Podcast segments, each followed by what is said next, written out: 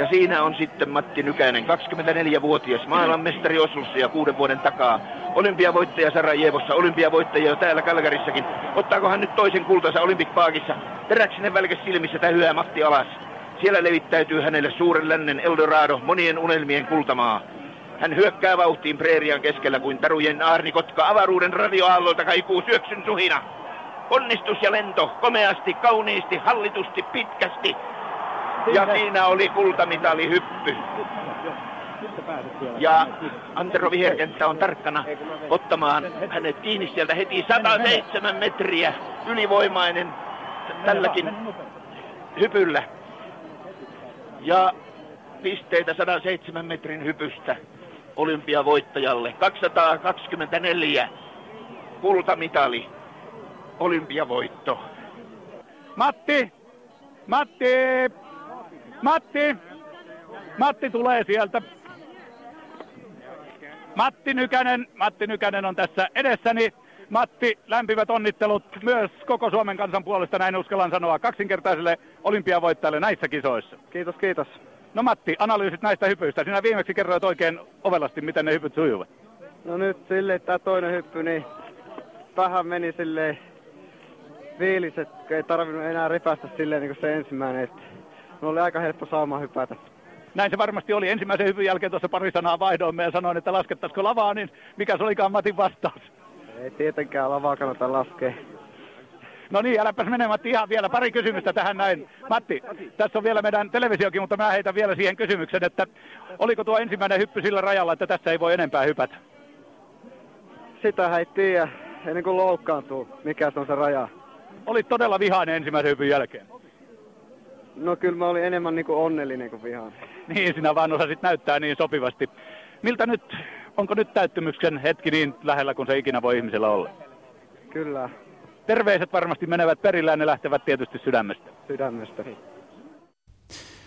Tänään aamulla Suomen kansa pysähtyi suruuutiseen. Matti Nykänen on kuollut. Kaikkien aikojen paras mäkihyppääjä, nelinkertainen olympiavoittaja, yksi kaikkien aikojen suomalaisurheilijoista on poissa. Tänään urheiluhulluissa puhumme Matti Nykäsen uskomattomista saavutuksista ja hänen uransa vaikutuksista koko suomalaiseen urheiluun. Mikä teki Nykäsestä niin poikkeuksellisen mäkihyppäjän?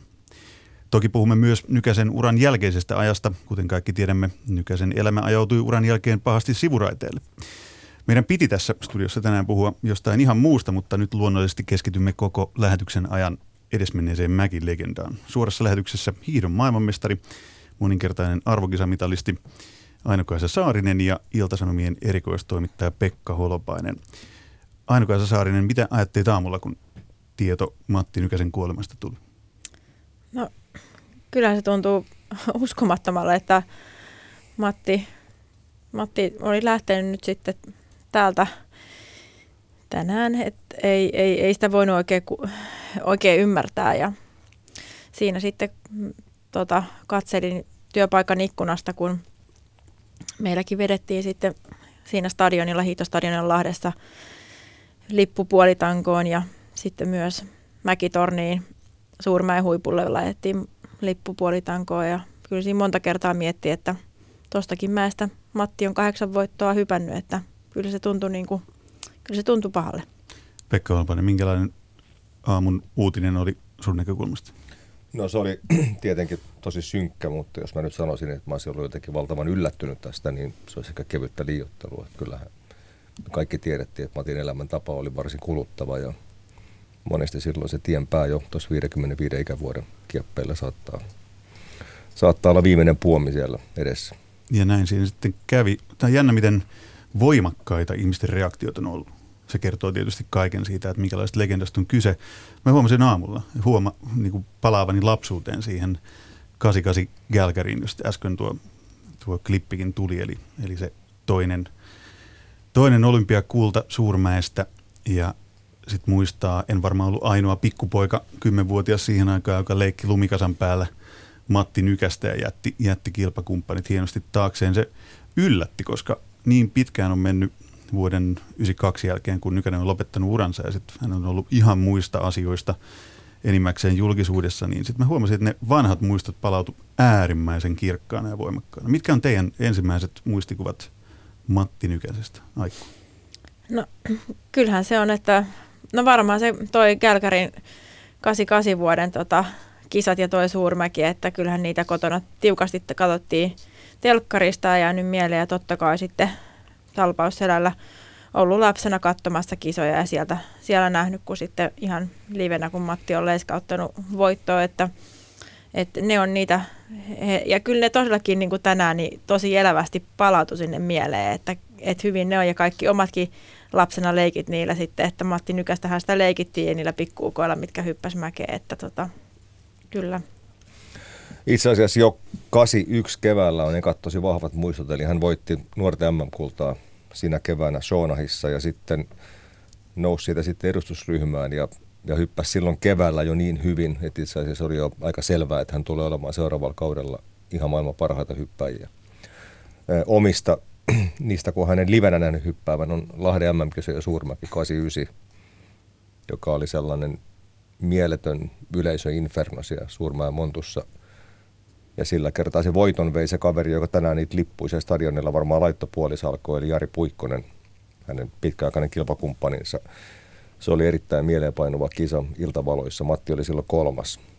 Ja enpä olisi silloin uskonut, että se oli sitten jo lopun alku. Eli tämä huippuurahan oli lopulta yllättävän lyhyt. Se oli 81-89 ja kaksi vitosena jo alettiin niin kuin pistää tämän parhaan vaiheen kannalta niin kuin kansia kiinni. Minkälainen persoona Nykänen oli? Meistä kaikista suomalaisista varmaan tuntuu, että me tiedettiin ja tunnettiin Matti hyvin, koska se oli niin paljon esillä jatkuvasti uransa jälkeenkin. Minkälainen vaikutelma teille jäi, että minkälainen ihminen Matti Nykänen oli? Aikku.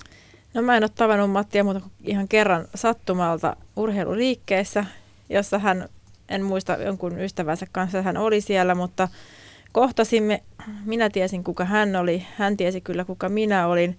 Hänellä oli tämä Matti-tyyli, tämä, että verkkarit vedetty ja takki siellä housun, housun sisällä ja, ja tota, ei, tervehdittiin, ja, mutta hyvin sellaisen niin kuin, vähän sellainen ujoin ja rauhallisen oloinen ihminen, että ei mitenkään sellainen siis ujo. Pekka Olpäinen, sä varmaan töiden kautta tavannut Nykäsen montakin kertaa. Kyllä, mä olen häntä, tavannut niin hänet. Olen mikä tavannut vaikutelma hänet. oli ensivaikutelma? Oliko se samanlainen, mitä Aikku kertoo, ujo ja vähän ehkä syrjään No ei ollut sellainen, koska Matti oli silloin hieman, tota, sanotaan, hän oli epäraittiessa mielentilassa, joten hän ei ollut silloin kovin ujo. Että tässähän nämä, Tästä niin tuli aika hyvin ollaan, puolet, joo, ollaan saatu niin lukea, niin hänessä oli ainakin ne kaksi minää, eli tämä alkoholi muutti hänen käyttäytymistään aika, aika paljon. Ää, tietysti kun työtä tehtiin, oltiin, oltiin selvinpäin, niin silloin hänessä oli sellainenkin puoli, joka mut yllätti aika lailla. Mä en koskaan pitänyt häntä niin kuin ennen kuin opin vähän tuntemaan, niin kovin analyyttisen henkilönä. Mutta sitten kun puhuttiin urheilusta ja mäkihypystä, niin mä, osut, osut, mä olin ollut väärässä. Hän olikin tota, yllättävän sanotaan niin kuin teoria sivistynytkin kaveri sillä puolella. Se oli mulle hyvin suuri positiivinen yllätys. Ja todella mukava, kohtelias. Ei, ei mitään valittamista sillä puolella. Tänään puhutaan Matti Nykäsen monista vuodesta enemmänkin. Mua kiinnostaa nyt urheilijana Nykänen ja eniten kysymys siitä, että mikä teki Matti Nykäsestä niin ylivertaisen urheilijan. Pekka Holpainen sanoi äsken, että se analyyttisyys ja semmoinen siihen mäkihyppyyn ja siihen kaikkiin pieniinkin juttuihin omistautuminen. Mm. Onko se se juttu vai, vai miten se selittäisi jollekin, että minkä takia Matti Nykänen oli kaikkien aikojen paras mäkihyppääjä? No ensinnäkin hän varmaan syntyi oikeaan aikaan, jolloin tällainen mäkihyppääminen oli kova juttu. Se houkutteli puolensa paljon nuorisoa. Sitten tässä tulee myös mieleen tällainen hukkuva ja oljenkorsi, eli kun hän sitten varmaan aika nuorella iällä on ymmärtänyt, että tässä voisi olla se hänen keinonsa päästä irti näistä – työväenluokkaisista jyväskyläläisistä kuvioista jonnekin vähän kirkkaampiin valoihin, niin hän myös tarttui siihen oljenkorteen aika lujaa. Ja se korsi olikin sitten ankkuroitu aika vahvasti. lihasbiopsia, eli nopeiden ja hitaiden solujen jakauma, varmasti aivan ideaali. Ruumiin rakenne, mäkihyppy, aivan ideaali. Suomessa oli vahva lajibuumi, koska oli ollut Lahden MM-kisat 78, ja niitä varten koko valmennusjärjestelmä. Suomi oli ollut lamassa 70-luvun alkupuolen – mutta silloin laji lajettiin rajusti lisää resursseja. Matti tuli siihen aalloharjaan mukaan sitten vähän myöhemmin. Jyväskylässä tehtiin erittäin edistyksellistä biomekaanista ja aerodynaamista tutkimusta, mikä liittyy mäkihyppyyn. Siellä oli Matti Pulli, siellä oli Paavo Komi, taisi jo Mikko Virmavirtakin aloittaa. Eli tavallaan taivaan kappaleet oli hyvin oikein asennoissa. paikalla. Joo, plus tietysti hänen oma työmotivaationsa. Aikku, mua kiinnostaa, kun sä äsken mainitsit, että sulla jäi se vaikutelma, että Matti oli ujo ja arka, niin eikö huippuurheilijan pidä olla jotain ihan muuta? Käyttää kyynärpäätä ja olla itsekäs ja raivata tiensä, tiensä niin kuin tähtiin muista välittämättä. Miten, miten ne soveltuu yhteen, jos on persoonaltaan ujo ja arka, niin että se silloin tuu maailman parhaaksi mäkihyppääjäksi? No eihän se tarkoita sitä. Sun pitää ö, siinä tilanteessa silloin, kun se, se hyppääminen tai se urheilu merkitsee sulle niin paljon, että siinä oikeasti vaiheessa, kun sun pitää tehdä valintoja ja, ja niitä päätöksiä, ja jos sun pitää siinä, silloin käyttää sitä kyynärpäätä, niin silloin, silloin sä käytät. Silloin sä et ole siinä tilanteessa, sä vaadit, että sun pitää saada tämä ja tämä pitää saada tehtyä, muuten susta ei tuu sitä maailman parasta. Sitten tuohon Hollen kuvaukseen, että Matti on ajatellut, että tämä on hänen keinonsa päästä luokasta pois, niin mä en oikein usko siihen, että kuka urheilija nyt niin kuin ensimmäisen miettii, että mä saan tästä rahaa, niin mä yritän nyt oikein, niin kuin, että kyllä se on niin kuin se puhdas intohimo tehdä sitä asiaa ja sitten se, sen jälkeen, kun se menestys tulee, niin sen jälkeen sä voit saada sitä rahaakin sieltä. Mä Mut tarkoitin tavallaan usko, teini, teini-ikää. Tarkoitin, että ei, ei se nyt... ole se teini sitä ajatellut, että osannut siinä niin pitkälle sitä asiaa. Että se on ajatellut, että helkutin hieno homma. Mä, mä oon huomannut, tai mä, Matti on huomannut, että hän on hyvä hänen fysiikkansa soveltuu siitä, hän onnistuu, hän on saanut positiivisia kokemuksia, se on ajanut häntä ja hän on saanut siinä ihmisiltä, valmentajilta, seuraihmisiltä – Suomen maajoukkueelta kovaa tukea ja kannustusta ja se on myöskin edesauttanut, että hän on päässyt siihen, siihen tilanteeseen, missä hän sitten loppujen lopuksi oli. Että et en mä usko, että teini-ikäinen on osannut siinä ajatella, että hänestä tulee miljonääri, nyt hän tässä hyppää mäkeä. Se on, ei varmasti, on... mutta varmasti niitä elämyksiä, mitä hän ei tuski koskaan sai koulussa, niin on tullut siellä mäessä. Ja hän on, toki näin. hän oli jo teininen maailmanmestari siitä ujoudesta, niin kyllä toki aikalaishyppäjiltä sitten olen kuullut sellaistakin, että silloin kun piti omia etujaan siellä maajoukkueympyröissä valvoa, niin kyllä Matistakin Matti se ujo, ujo, ujo sitten karisi kyllä siellä. Suomen kansa kävi vuonna 1982 selväksi viimeistään silloin, että minkälaista miehestä urheilijana on kysymys. Kuunnellaan tästä esimerkki Holmenkollen ja 82. Ja nyt kaikki peukut pystyyn. Nyt tarvitaan tuollainen 101 metrinen hyppy. Ensimmäisellään loistavasti 108,5 metriä teki Jyväskylän hiihtoseuran nuori tulokas. 132,9 pistettä ensimmäisen kierroksen johtopistemäärä, 10 000 päinen yleisö Holmenkollenin kisamontussa kuulee kuuluttajan kuulutuksen ja puhkeaa raikuviin suosionosoituksiin Matti viimeiset huolelliset valmistautumiset ja niin on Matti Nykänen rinteessä maailmanmestaruus saattaa ratketa tähän hyppyyn. Se ratkeaa. Tyyliä on, pituutta on ja Matti on mestari melkoisella varmuudella 102 metriä täytyy riittää. Tuomareilta tulee 1.17, se putoaa pois. Immonen antaa hienosti 18,5 ja niin antaa ranskalainenkin 257,9 pistettä. Nykänen on maailmanmestari. Sinä olet menossa tuonne kuninkaan kättelyyn. Minkälaisella puristuksella otat kuningas Olaviin otetta? No, aika lujalla. Tiukasti. Yksi kultamittali nummer en och guldmedaljen. Number one and winner of the gold medal, Sieger und Gewinner der Goldmedaillen, Matti Nykänen. Suomi, Finland, Finland.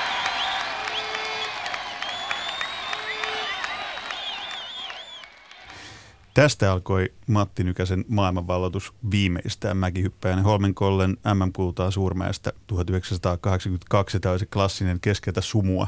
Katsoin tänään monta kertaa sen uudestaan vielä ja vieläkään ei niin tajua, että miten kukaan on voinut hypätä mäkeä semmoisessa olosuhteissa. TV-kuvastakaan ei näy mitään ja hups, keskeltä sumua ja mitä toista sataa metriä. Niinhän Nykänen on luonnehtinut, että se oli vähän niin kuin verrattaisiin liikennelentäjän tämmöistä mittarilaskeutumista, eli on niin karmeet olot, että sun pitää vaan luottaa niihin instrumentteihin, että ne ohjaa sut siihen kiitoradalle.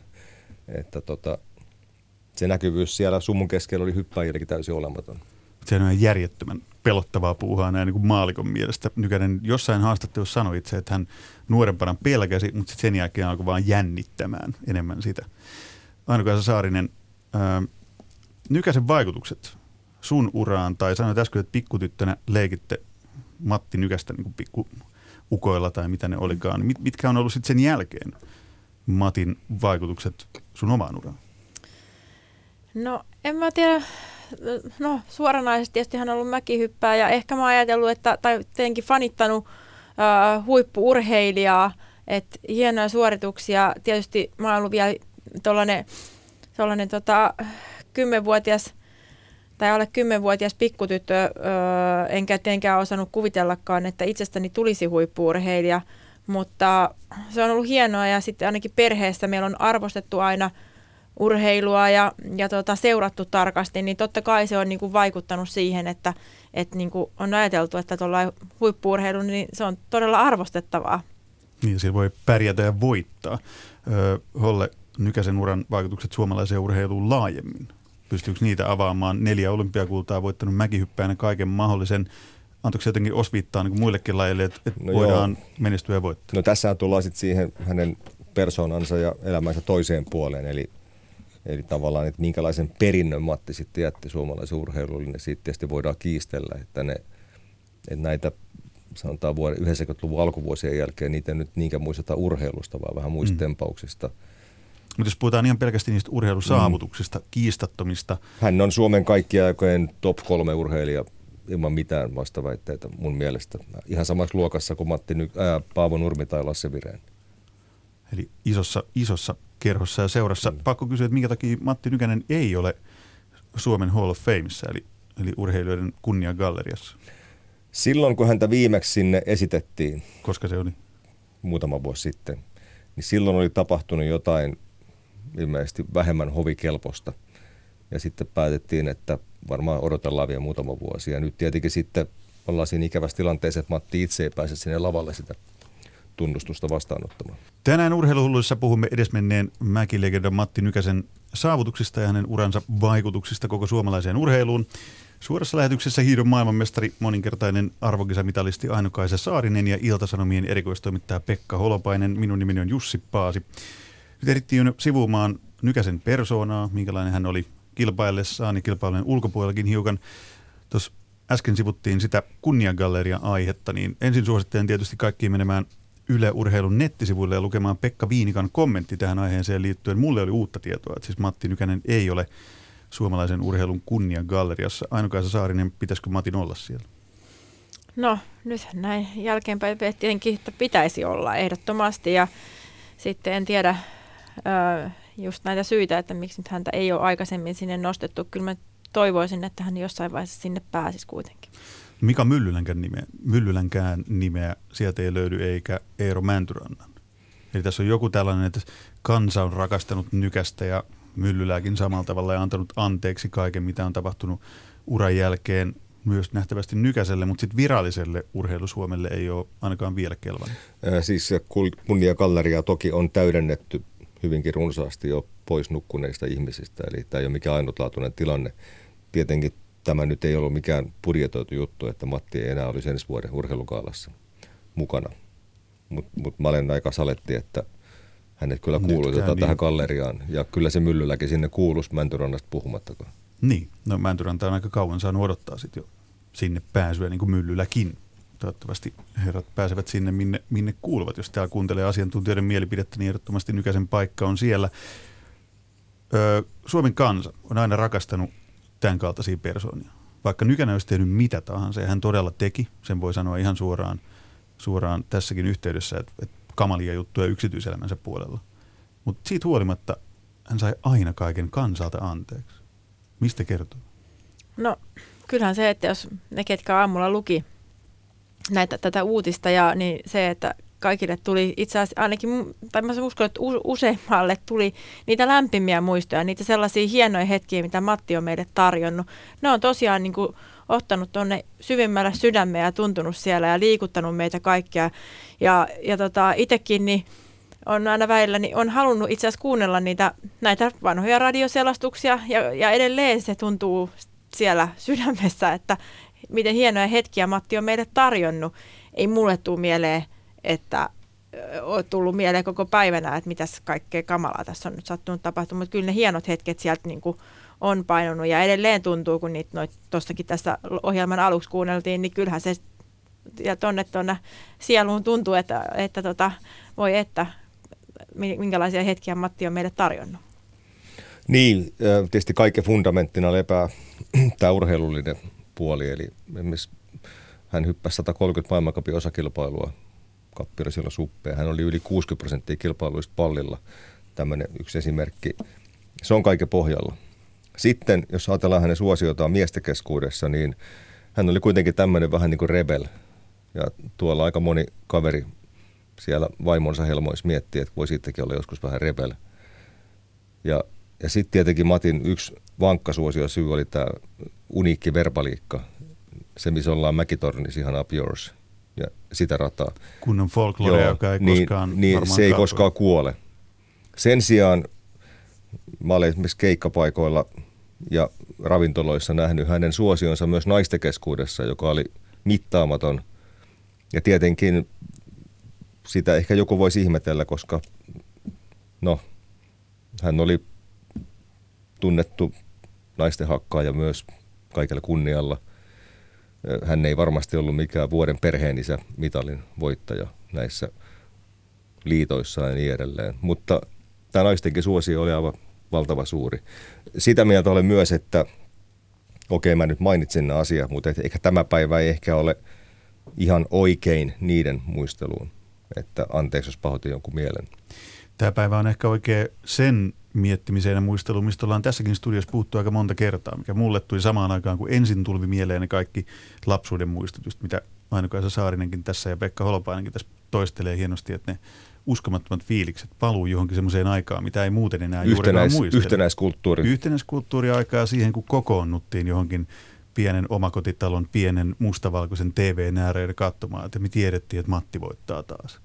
Niin vieläkin menee kylmät väreet, kun niitä asioita miettii. Mutta sitten samaan aikaan tänään tuli kyllä aavistuksen surumielinen olo siitä, että muisteli samaan aikaan Mika Myllylän kohtaloa tai jotain muita traagisia urheilusuuruuksien elämän alamäkiä, mitä Matillakin riitti.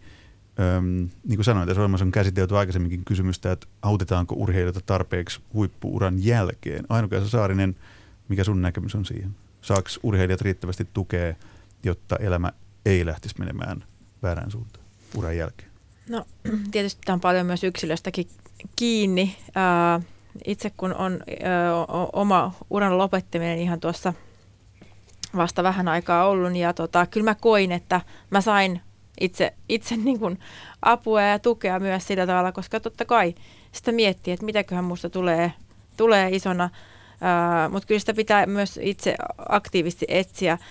Ää, toisaalta me ihmiset ollaan kaikki aika erilaisia, eli tota, ei, ei ehkä niin kuin jokaiseen, niin kuin, jokaiseen tapaukseen ei ehkä löydy ihan sitä yksioikoista apua ja neuvoa ja, ja se, että kuinka sitten tämä yksilö myöskin tarttuu siihen ojennettuun käteen, että kyllä mä sillä tavalla, että niitä on. Toki voihan sitä aina olla myös lisää, että, että se, että toisaalta mun mun ystäväpiirissä on paljon entisiä urheilijoita, mun miehen ystäväpiirissä on paljon entisiä urheilijoita ja kaikki heistä on erittäin menestyneitä ihmisiä, että, että kyllä se on hyvin, hyvin pieni, voi sanoa ihan promillen luokkaa, mitä sitten voi, voi päätyä huonosti. Et toki näitä sitten huonommin menneitä asioita sitten herkästi käsitellään tuolla mediassa, ne nousee sitten siellä esille, että, että mutta joo, kyllä sitä apuakin saa, mutta pitää ostaa myös itse etsiä. Pekka Holpanen, oltaisiko me voitu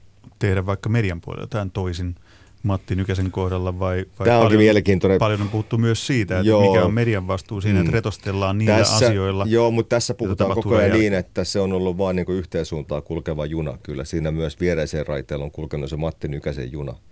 Ja hän on yhtä lailla hyötynyt siitä asiasta. Ei, ei hän ollut mikään tahdoton uhri siinä asiassa millään tavalla.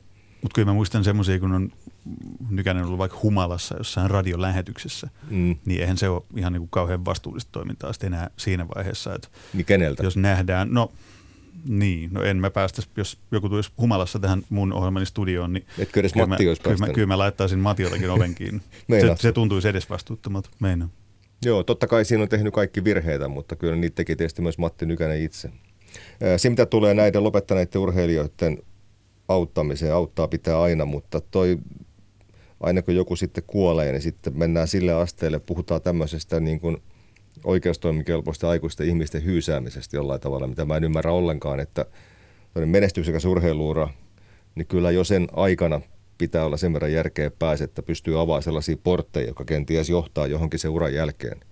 Ei, ei, se, ei se yhteiskunta tai systeemi, niin ei, ei se ole sen velvollisuus enää sitten olla siellä kädestä pitelemässä, että jospa jättäisit se viinajuoni nyt vähän vähemmälle.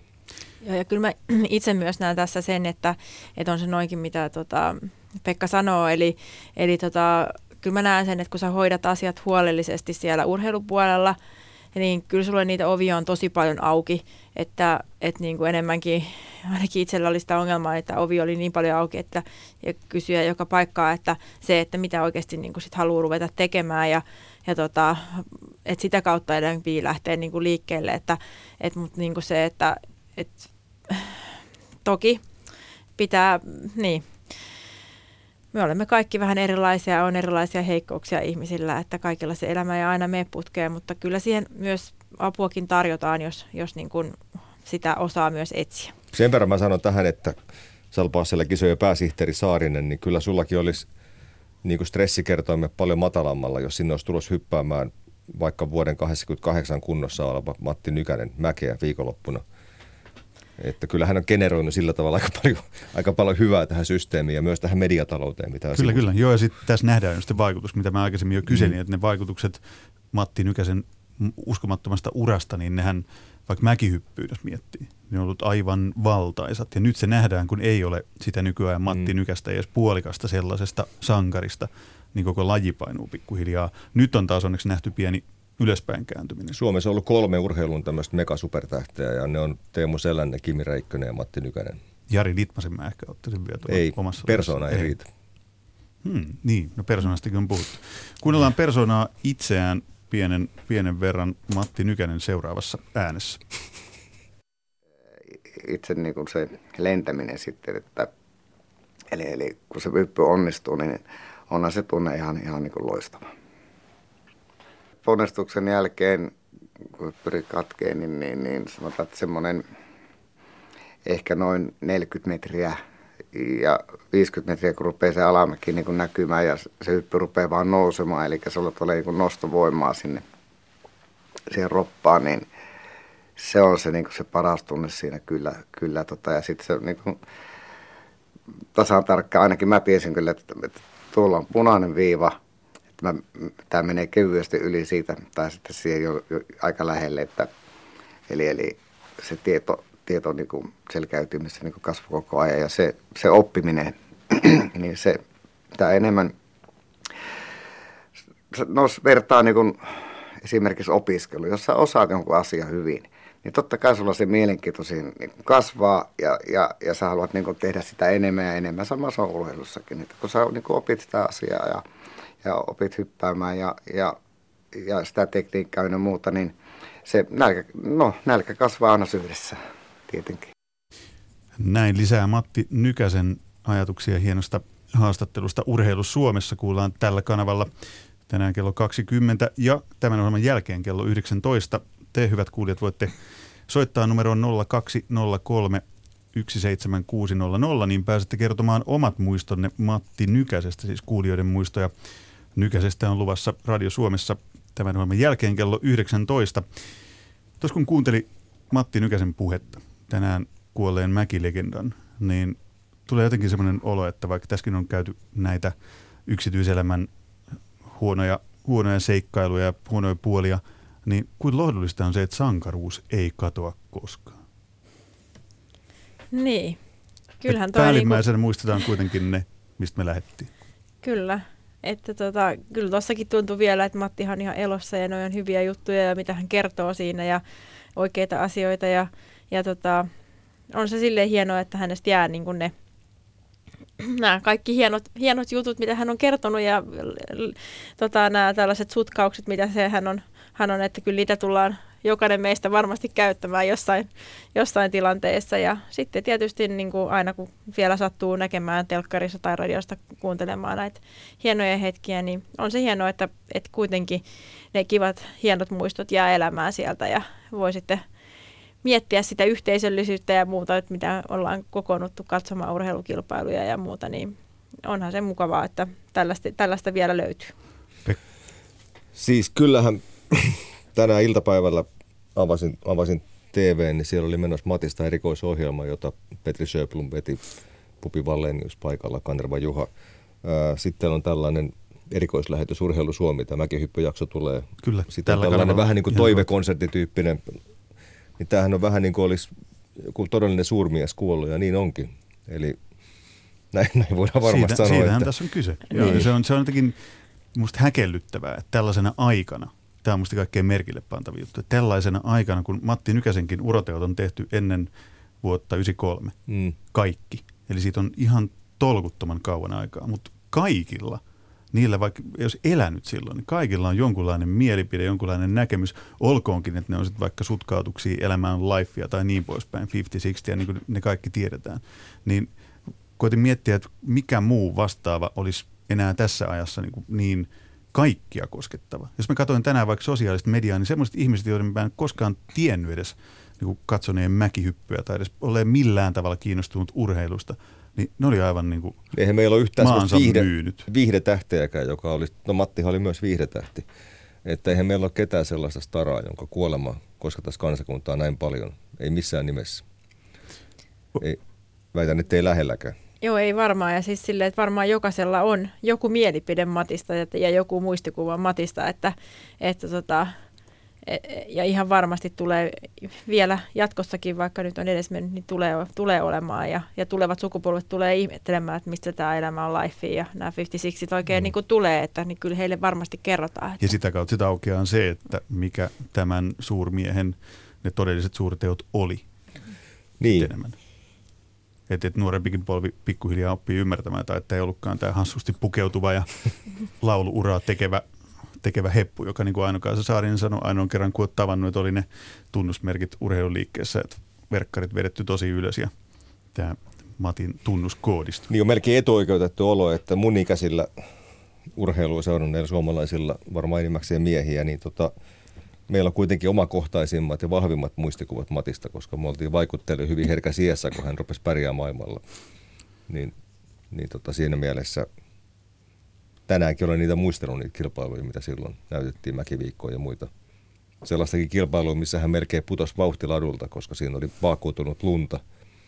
No eihän sitten pudonnut ja sitten hän voitti tietenkin se kilpailun, vaikka hän hyppäsi paljon matalammilla vauhdeilla kuin muut tietenkin, koska meinasi siinä kaatua. Tämä yksi tämän lähetyksen teemana oli se, että minkälaisen perinnön Matti Nykänen on jättänyt urheilijana suomalaiselle, niin Aino-Kaisa Saarinen, jos pitäisi tiivistää, että mikä on se, mitä nuorten huippuurheilijoiden tai urheilijoiksi haluavien kannattaa oppia Matilta, niin mitä se olisi? No suurella sydämellä, yhtä tarkalla työnteolla, intohimolla, kun suhtautuu siihen omaan lajiin, niin ihan varmasti tulee tulosta. Mutta pitää laittaa kaikki peli niin kuin Matti teki. Se kuulostaa vähän siltä, mitä säkin teit omalla urallasi. Kuinka paljon sä samastut siihen Matin urheiluuraan, vaikka teillä oli eri, eri lajit tietysti kyseessä? No tietysti se, että, että ehkä mä vaan ö, oon oppinut sieltä tai nähnyt sen, että, että huippuurheilu on hienoa ja se arvostus, koska se, että totta kai sun pitää myös arvostaa sitä omaa tekemistä niin kuin yli kaiken, muuten tulosta ei tule, niin ehkä se si- sieltä oppinut sitä, tietysti mä oon niin pieni, että mä en ole vielä osannut ehkä ajatella, että mitä kaikkea se Matti on pitänyt tehdä sen uransa, uransa eteen, mutta toki sitten kun oma ura on mennyt, mennyt niin hienosti, niin on ymmärtänyt, että ei se, ole, se on lajista riippumatonta se, että se työnteko ja se sellainen intensiteetti ja, ja tota, ta- tarkkuus et, ja se intohimo ihan kaikkeen siihen tekemiseen, niin sitä pitää löytyä ja, ja tota, en yhtään ihmettele, niin kuin Pekka siinä alussa sanoi, että hämmästyy, kuinka niin kuin teot, teoreettisesti myös ja tarkasti tota, Matti siihen suhtautui. Näin se pitää ollakin, että susta tulee. Sun pitää olla todella kiinnostus joka osa-alueesta, mikä siihen lajiin liittyy. Pekka Ja nyt kun Aino-Kaisa sanoi tuossa, että mitä voimme oppia Matin urasta, että mitä pitää tehdä, niin samaan aikaan hän vuoden varmasti oli myös maan paras opettaja siinä, että mitä ei pidä tehdä. Eli sekin kaikki tuli siinä, koko paketti. Mikä se perintö on sun mielestä, jos puhutaan että perintö suomalaiselle urheilulle? No kyllähän, kyllähän tänne voittamisen kulttuuri oli tähän mieheen tatuoitu. Ei siitä nyt mihinkään pääse. Hän oli voittaja. Niin kuin aikaisemmin tuossa totesin, niin, niin toistan vielä samat sanat, eli kuinka lohdullista onkaan se, että sankaruus ei koskaan katoa. Nähdäänkö me tulevaisuudessa enää koskaan mitään Matti Nykäsen veroisia urheilusankareita, jotka voittaa kolme, äh, neljä olympiakultaa, kaiken mahdollisen omassa lajissa? Siis toivottavasti. Ja vielä siis suomalainen tällainen, jos joskus toivottavasti syntyy tai on jo syntynyt ja on olemassa ää, ja tekee tulosta. Ää, se, että pitää todellakin niin kuin uskoa siihen omaan voittamiseen. Ja tota, ää, kyllä mä luotan siihen, että vielä meille, meille, me saadaan kokea tällainen ilo, että, että meille syntyy Suomeen joku todella voittajatyyppi tai on jo olemassa ja tekee sitä, niin kuin, eli, mutta hyvin harvinaista. Ei neljää olympiakultaa tuosta noin vaan oteta. Onko Iivo Niskanen nyt neljä tarpokisat ja kolme kultamitalia? Eli, mutta eihän nyt vielä ihan Matti Nykäsen tasolla ole. Kyllähän tuollainen dominointi on epätodennäköistä, mutta ei se täysin mahdotonta ole. Poikkeuslahjakkuus pystyy siihen tekemään. Toki Iivo on hyvällä jäljellä yksi olympiakulta. Siitä vaan toivottavaa, että jatkoa seuraa. Ja tai tuota kaksi. No kaksi niin just, joo. No niin, tämä keskustelu pitää valitettavasti päättää, mutta Radio Suomessa jatkuu Matti Nykäsen muistelu. Te kuulijat pääsette, pääsette seuraavaksi ääneen kello 19. Soittua numeroon 0203 17600, niin pääsette kertomaan omia muistojanne Matti Nykäsestä. Ja tuo hieno Urheilu Suomen ohjelma Matti Nykäsestä henkilökuva, se siis kuullaan Radio Suomessa tänään kello 20. Loppuun tarina siitä, miten Matin sankaruus alkoi. Ensimmäinen olympiakulta Sarajevosta vuonna 1984.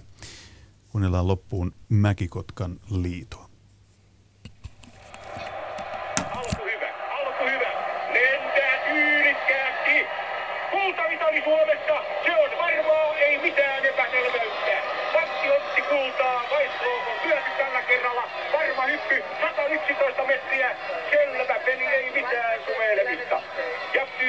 pisteitä. Niitä tulee kaksi kertaa 18, kerran 18 puoli, 17 puoli. Suorastaan murskaava voitto, 231,2 pistettä. Hän on neljäs suomalainen kultamitalivoittaja olympiakisoissa.